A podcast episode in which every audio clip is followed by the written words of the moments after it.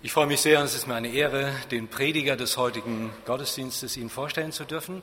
Pfarrer Dr. Michael Diener ist im Hauptberuf Präses des Evangelischen Gnadauer Gemeinschaftsverbandes in Deutschland, einer des, der größte Gemeinschaftsverband mit etwa 400.000 Christen und damit ist er eigentlich schon voll beschäftigt. Er ist viel unterwegs im Land und er ist ehrenamtlich der erste Vorsitzende der Deutschen Evangelischen Allianz.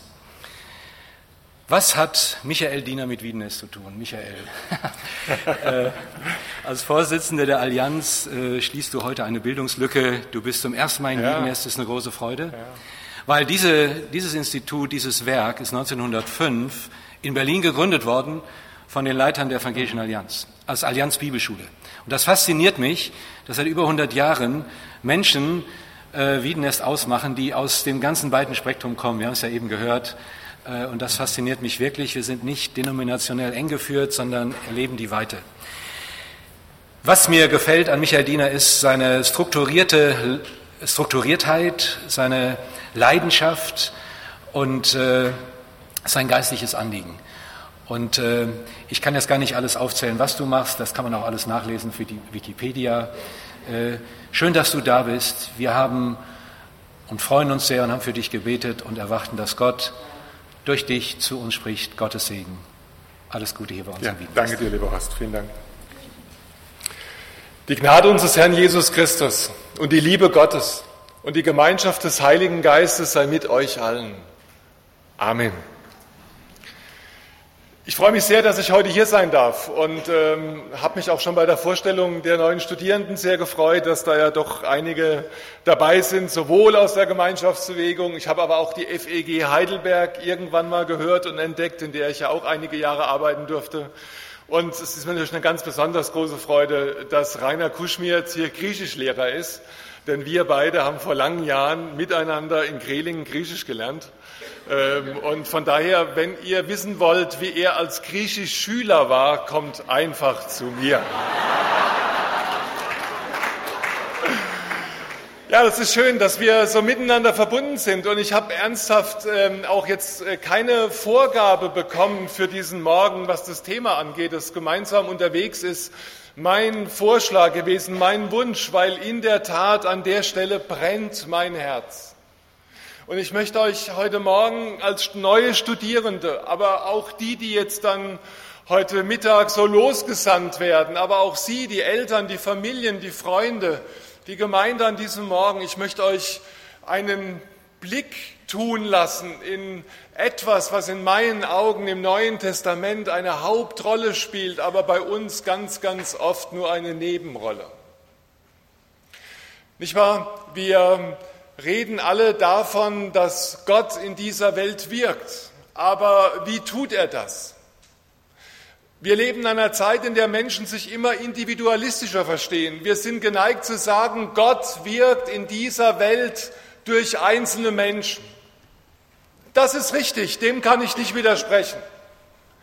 Aber wenn ich in das Neue Testament hineinschaue und auch wenn ich das mit dem Alten Testament verbinde, dann sehe ich sehr schnell, Gott wirkt in dieser Welt vor allem durch seine Gemeinde. Und ich fand es gut, dass, dass wir vorhin sozusagen Menschen vorgestellt bekommen haben, nicht einfach äh, Klaus aus Gelsenkirchen und Petra aus München, sondern dass dazu gesagt wurde, wo ihre geistliche Heimat ist. Das ist ganz wichtig. Wir alle haben wenn wir uns für so eine Ausbildung entscheiden, jedenfalls in der Regel eine geistliche Heimat. Wir gehören zu einer Gemeinde.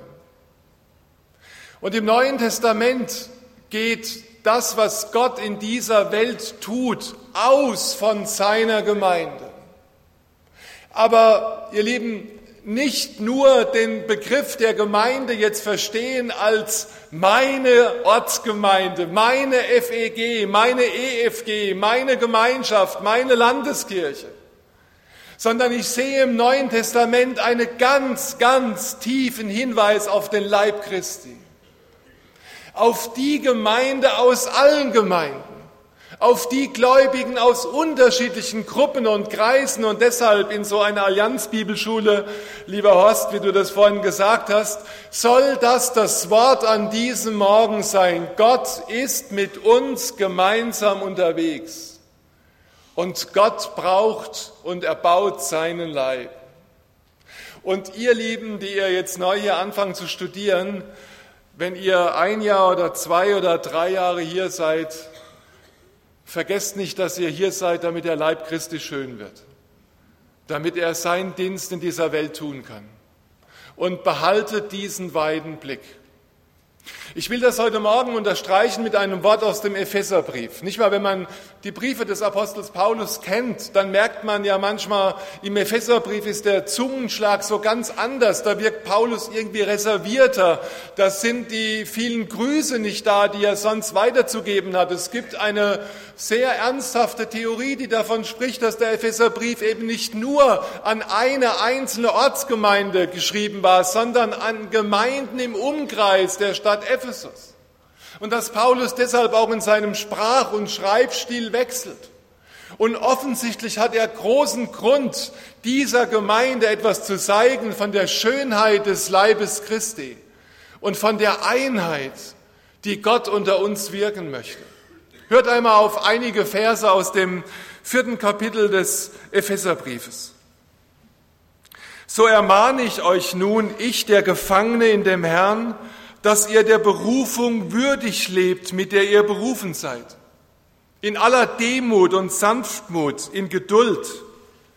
Ertragt einer den anderen in Liebe.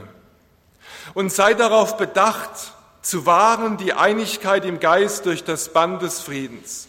Ein Leib, ein Geist, wie ihr auch berufen seid zu einer Hoffnung eurer Berufung. Ein Herr, ein Glaube, eine Taufe, ein Gott und Vater aller, der da ist und der da ist über allen und durch alle und in allen. Einem jeden aber von uns ist die Gnade gegeben nach dem Maß der Gabe Christi. Und ich überspringe einige Verse. Und er hat einige als Apostel eingesetzt, einige als Propheten, einige als Evangelisten, einige als Hirten und Lehrer, damit die Heiligen zugerüstet werden zum Werk des Dienstes, Dadurch soll der Leib Christi erbaut werden, bis wir alle hingelangen zur Einheit des Glaubens und der Erkenntnis des Sohnes Gottes, zum vollendeten Mann, zum vollen Maß der Fülle Christi, damit wir nicht mehr unmündig sein und uns von jedem Wind einer Lehre bewegen und umhertreiben lassen durch trügerisches Spiel der Menschen, mit dem sie uns arglistig verführen. Lasst uns aber wahrhaftig sein in der Liebe und wachsen in allen Stücken zu dem hin, der das Haupt ist, Christus, von dem aus der ganze Leib zusammengefügt ist und ein Glied am anderen hängt durch alle Gelenke, wodurch jedes Glied das andere unterstützt nach dem Maß seiner Kraft und macht, dass der Leib wächst und sich selbst auferbaut in der Liebe. Ihr Lieben, ich möchte euch dieses Wort so richtig kostbar machen heute Morgen. Was sieht der Apostel Paulus hier? Der Apostel Paulus vielleicht in einer Streitsituation unterschiedlicher Gemeinden, vielleicht in einer bedrohten Situation der Gemeinden sieht, es gefährdet, dass die Einmütigkeit und Einheit des Leibes Christi erhalten bleibt. Und deshalb ermahnt er, passt auf, dass ihr das nicht verliert, was Gott euch von Anfang an geschenkt und vorgelebt hat. Lebt die Einheit. So ist mein erster Punkt. Lebt die Einheit, denn nur gemeinsam seid ihr himmlisch. Ihr lieben Geschwister, nicht wahr? Es gibt so vieles, was man, wenn man sich mit der Heiligen Schrift einlässt, auch unterschiedlich sehen kann. Mich lässt das nicht los dass der Herr, der im Johannes 17 gebetet hat, dass seine Jünger eins sein sollen, damit die Welt glaube, dass er Christus der Gesandte Gottes ist, dass in der Nachfolge dieses Herrn heute allein über 17.000 unterschiedliche evangelische Denominationen und Untergruppen existieren. Versteht ihr, wir wollen in aller Liebe und Hingabe dem Herrn dienen und haben es im Laufe der Kirchengeschichte geschafft, uns immer und immer wieder zu spalten und zu trennen. Es ist nicht schlimm, wenn es unterschiedliche Gemeinden gibt, weil meine tiefe Überzeugung ist, dass das Evangelium so reich ist und so vielfältig, dass wir es gar nicht umfassend, ausschließlich, exklusiv erfassen können. Wir sehen es immer mit einem bestimmten Blick und es ist gut, wenn Gemeinden einen bestimmten Aspekt des Wortes Gottes besonders betonen und sagen, das ist uns wichtig. Aber der Leib Christi leidet dann, wenn meine Erkenntnis, wenn meine Sicht des Wortes Gottes, mein Verständnis von Gemeinde gegen die anderen gerichtet wird. Wenn es sozusagen dazu da ist, um mich über andere zu erheben. Wenn wir bei aller Erkenntnis, die wir selbst haben, die Erkenntnis des Bruders und der Schwester nicht mehr hochschätzen, weil wir die Liebe verlassen haben. Und der Apostel Paulus ermutigt in diesem Epheserbrief Christen, die in der Gefahr stehen, genau das zu tun. Lebt die Einheit. Nicht wahr?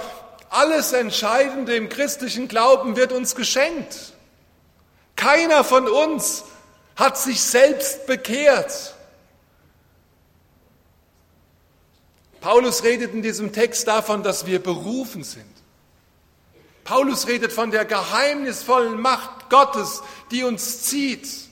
Unser in der Sünde verloren sein war so groß, dass wenn Gott uns nicht angerührt hätte, wir nicht mal hätten denken können, dass wir Gottes Kind werden möchten. Gott hat uns berufen. Gott hat uns seine Gnade geschenkt. Und genauso sagt Paulus, die Einheit des Leibes Christi ist nichts, was wir machen, das ist immer schon vorgegeben.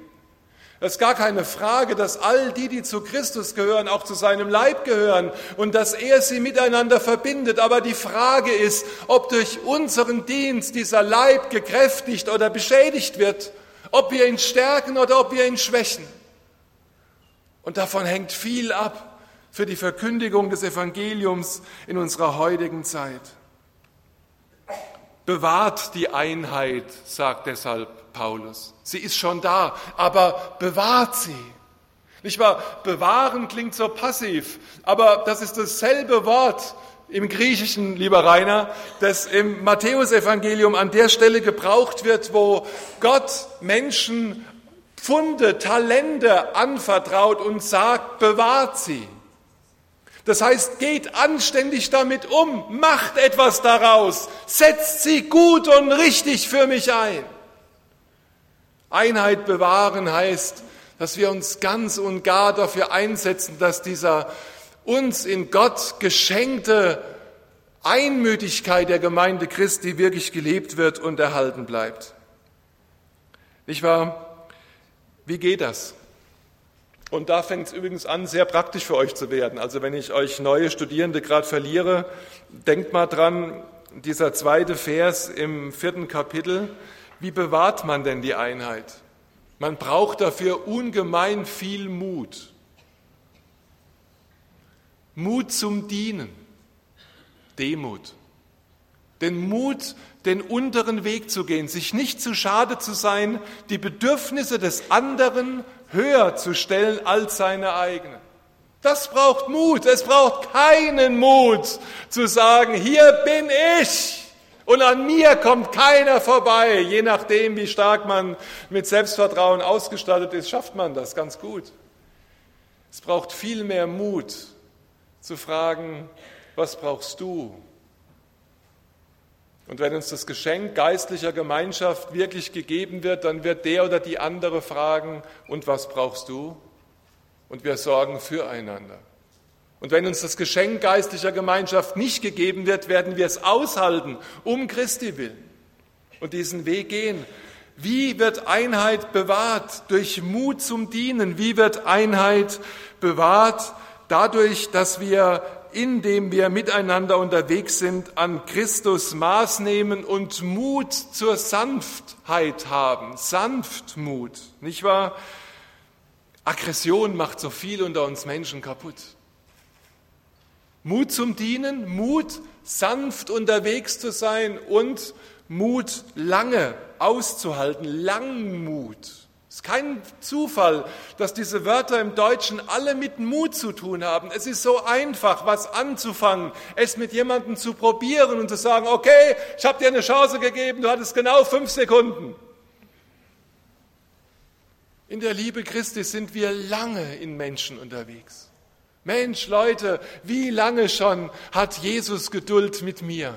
Wie sollte ich einen anderen Menschen aufgeben?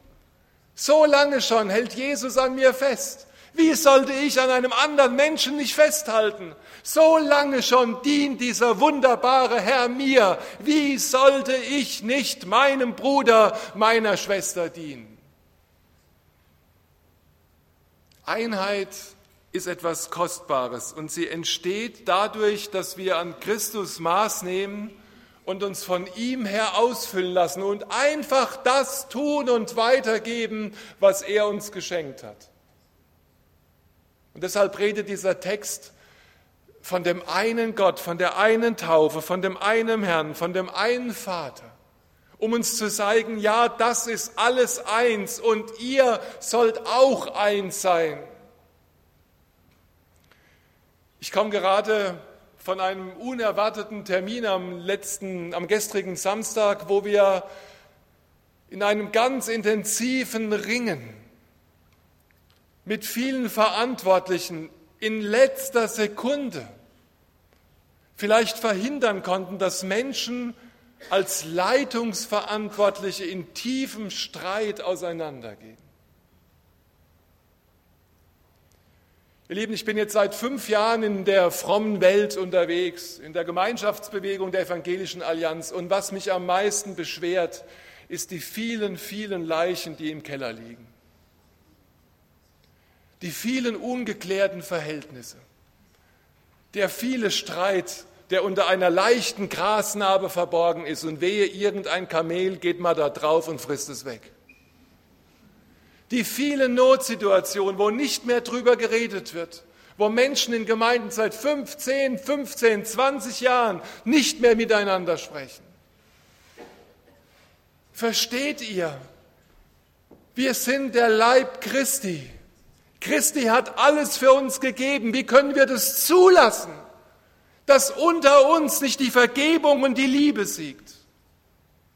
Wir hatten vor wenigen Wochen ein Forum zur Fragen der Hermeneutik im Bereich der Evangelischen Allianz. Horst Afflerbach war mit dabei und als wir da zusammensaßen, ist mir neu klar geworden, es gibt wirklich ernsthaft Menschen, die der festen Überzeugung sind, christliche Einheit fuße auf Übereinstimmung in Meinungen. Da kann ich nur lachen. Das ist Kindergarteneinheit. Das konnte schon im Sandkasten mit denen gut auskommen, die die gleiche Meinung hatten wie ich. Dafür hätte nicht Jesus sterben müssen.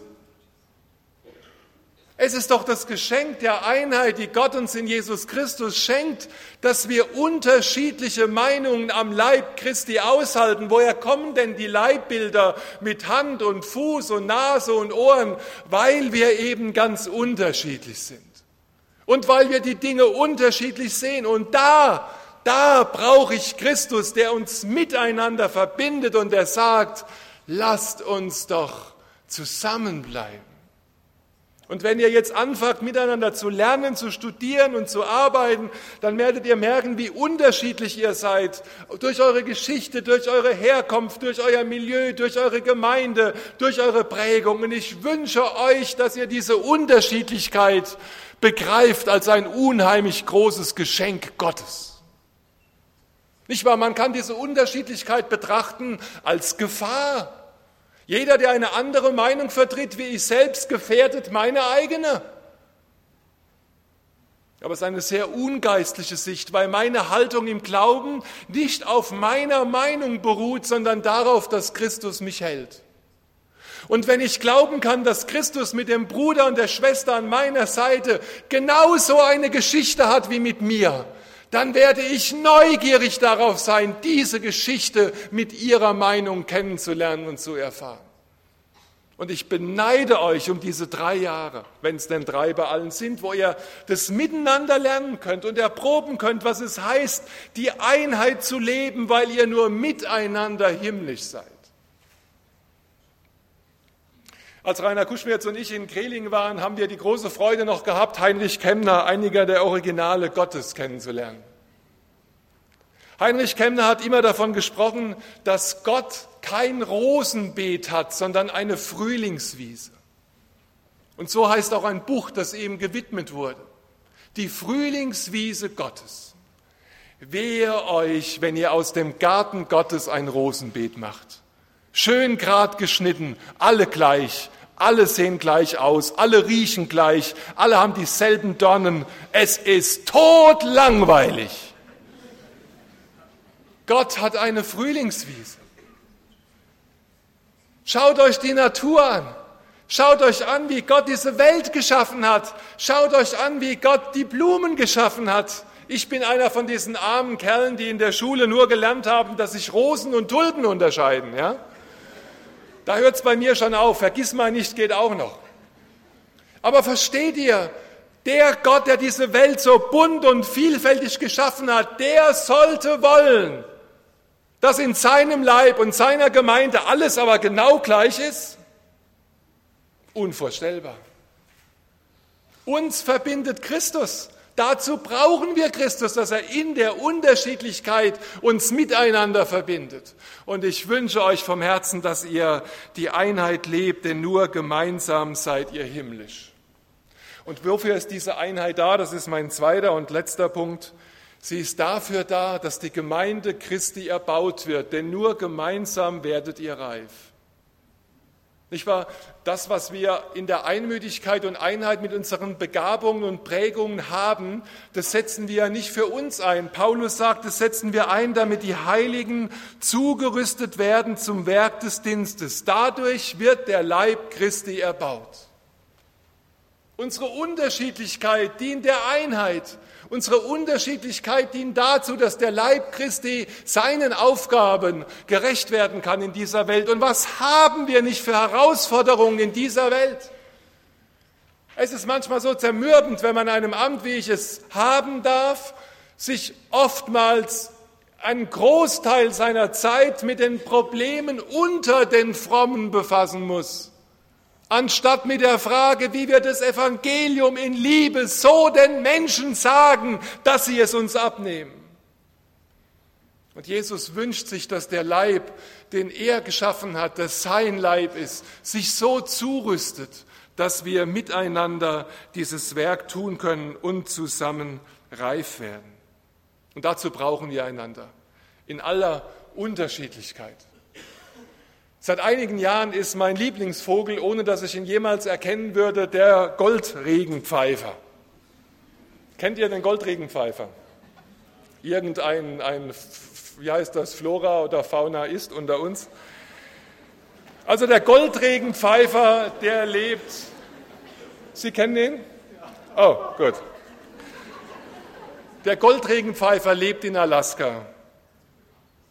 Wenn er, wenn er von seinen Eltern verlassen wird, fängt er an zu fressen und er frisst viel. Er frisst sich 70 Gramm an. Kleiner Vogel. Das ist mehr als die Hälfte des Körpergewichtes. Also der Vogel wiegt nicht mal 140 Gramm. Und dann kommt die Zeit, wo er von Alaska nach Hawaii fliegt, wie das Vögel so machen. Das heißt, drei Tage und vier Nächte ohne Pause. 250.000 Flügelbewegungen sind das. Wir können heute ja alles ausrechnen. 250.000 Mal muss der kleine Kerl so machen. Das, das, ist, das ist wie 250.000 Liegestütze. Also selbst wer bei euch öfter in die Muggibude geht, da muss er aufgeben. Ja? Er hat keine Orientierungspunkte, nur Wasser. Er fliegt mit 51 Kilometer pro Stunde. Das ist die optimale Geschwindigkeit, um sein Ziel zu erreichen. Auf diese Weise verbraucht er nur 0,6 Prozent seiner Kraft, nämlich 1,2 Gramm pro Stunde. Und trotzdem würde er kurz vor Hawaii aber sowas von ersaufen. Es reicht nicht. Das, was er sich anfricht, sein Körpergewicht, es reicht nicht. Ein Goldregenpfeifer kann nicht von Alaska nach Hawaii fliegen. Die einzige Möglichkeit, wie er es schafft, von Alaska nach Hawaii zu kommen, ist, dass sie in Keilform als Gruppe miteinander fliegen. Und dass diejenigen, die im Windschatten der anderen fliegen, Kräfte sparen und dann die vordere Position übernehmen. Und so schaffen sie das vollkommen Unmögliche, von Alaska als Goldregenpfeifer nach Hawaii zu fliegen indem sie sich unterstützen, indem sie sich gegenseitig den Windschatten gönnen indem sie miteinander unterwegs sind. Versteht ihr, ihr Lieben? Wir dürfen als Gemeinde von der Schöpfung Gottes lernen. Sei nicht als Einzelvogel unterwegs, sondern flieg mit den anderen und schütz dich gegenseitig und bewahr dich gegenseitig und reduziere auch das Reich Gottes nicht nur auf deine Gemeinde. Ich habe mich sehr gefreut, als ihr eben so wertschätzend gesprochen habt von eurer eigenen Gemeinde und wie gerne ihr dazu hin wollt. Aber denkt daran, dass ihr darüber nie den Blick auf die Christen in den anderen Gemeinden verliert.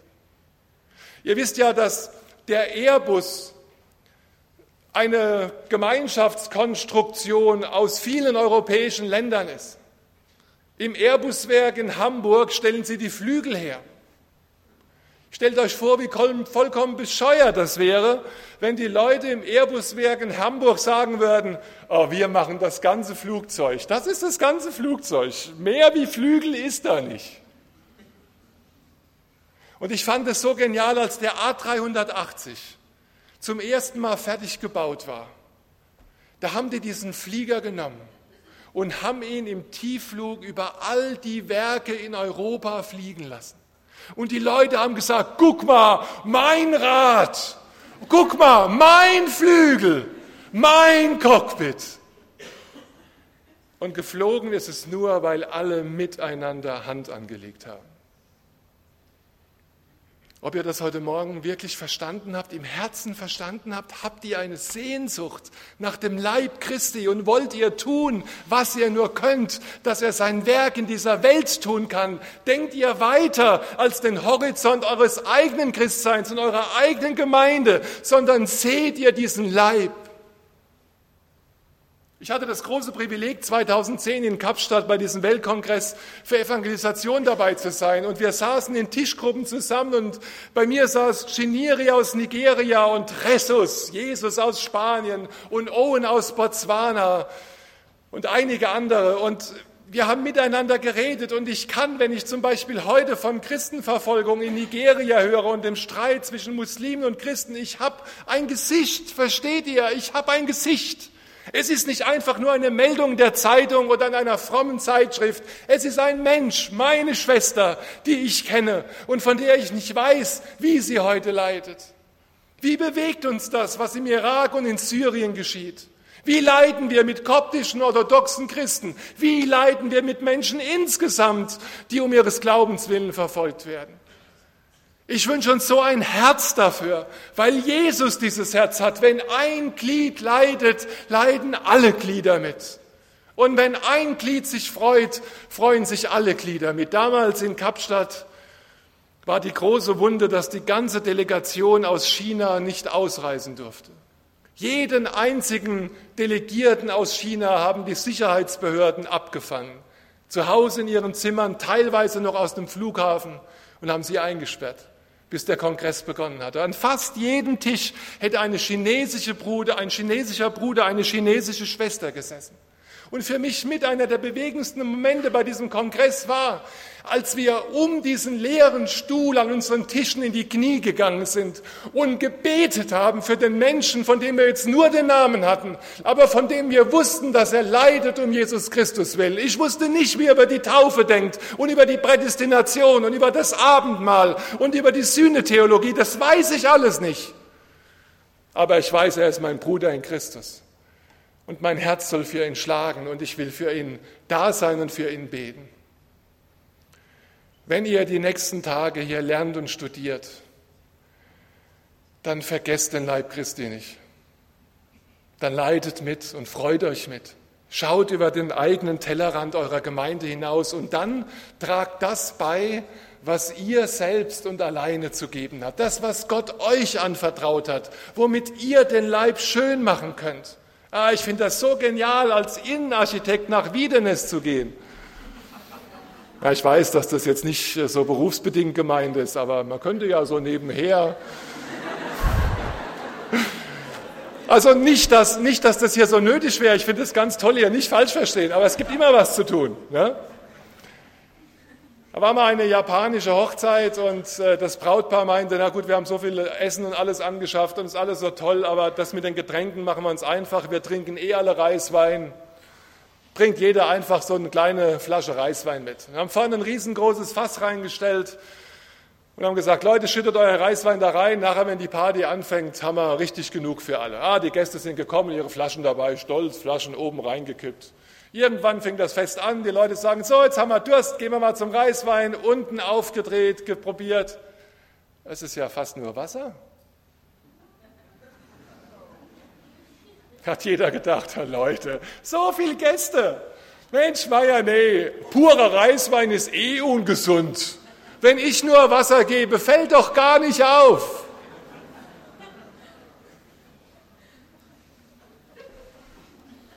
Gib dem Leib Christi, was du hast. Aber gib's dem Leib Christi zu Gottes Ehre. Amen.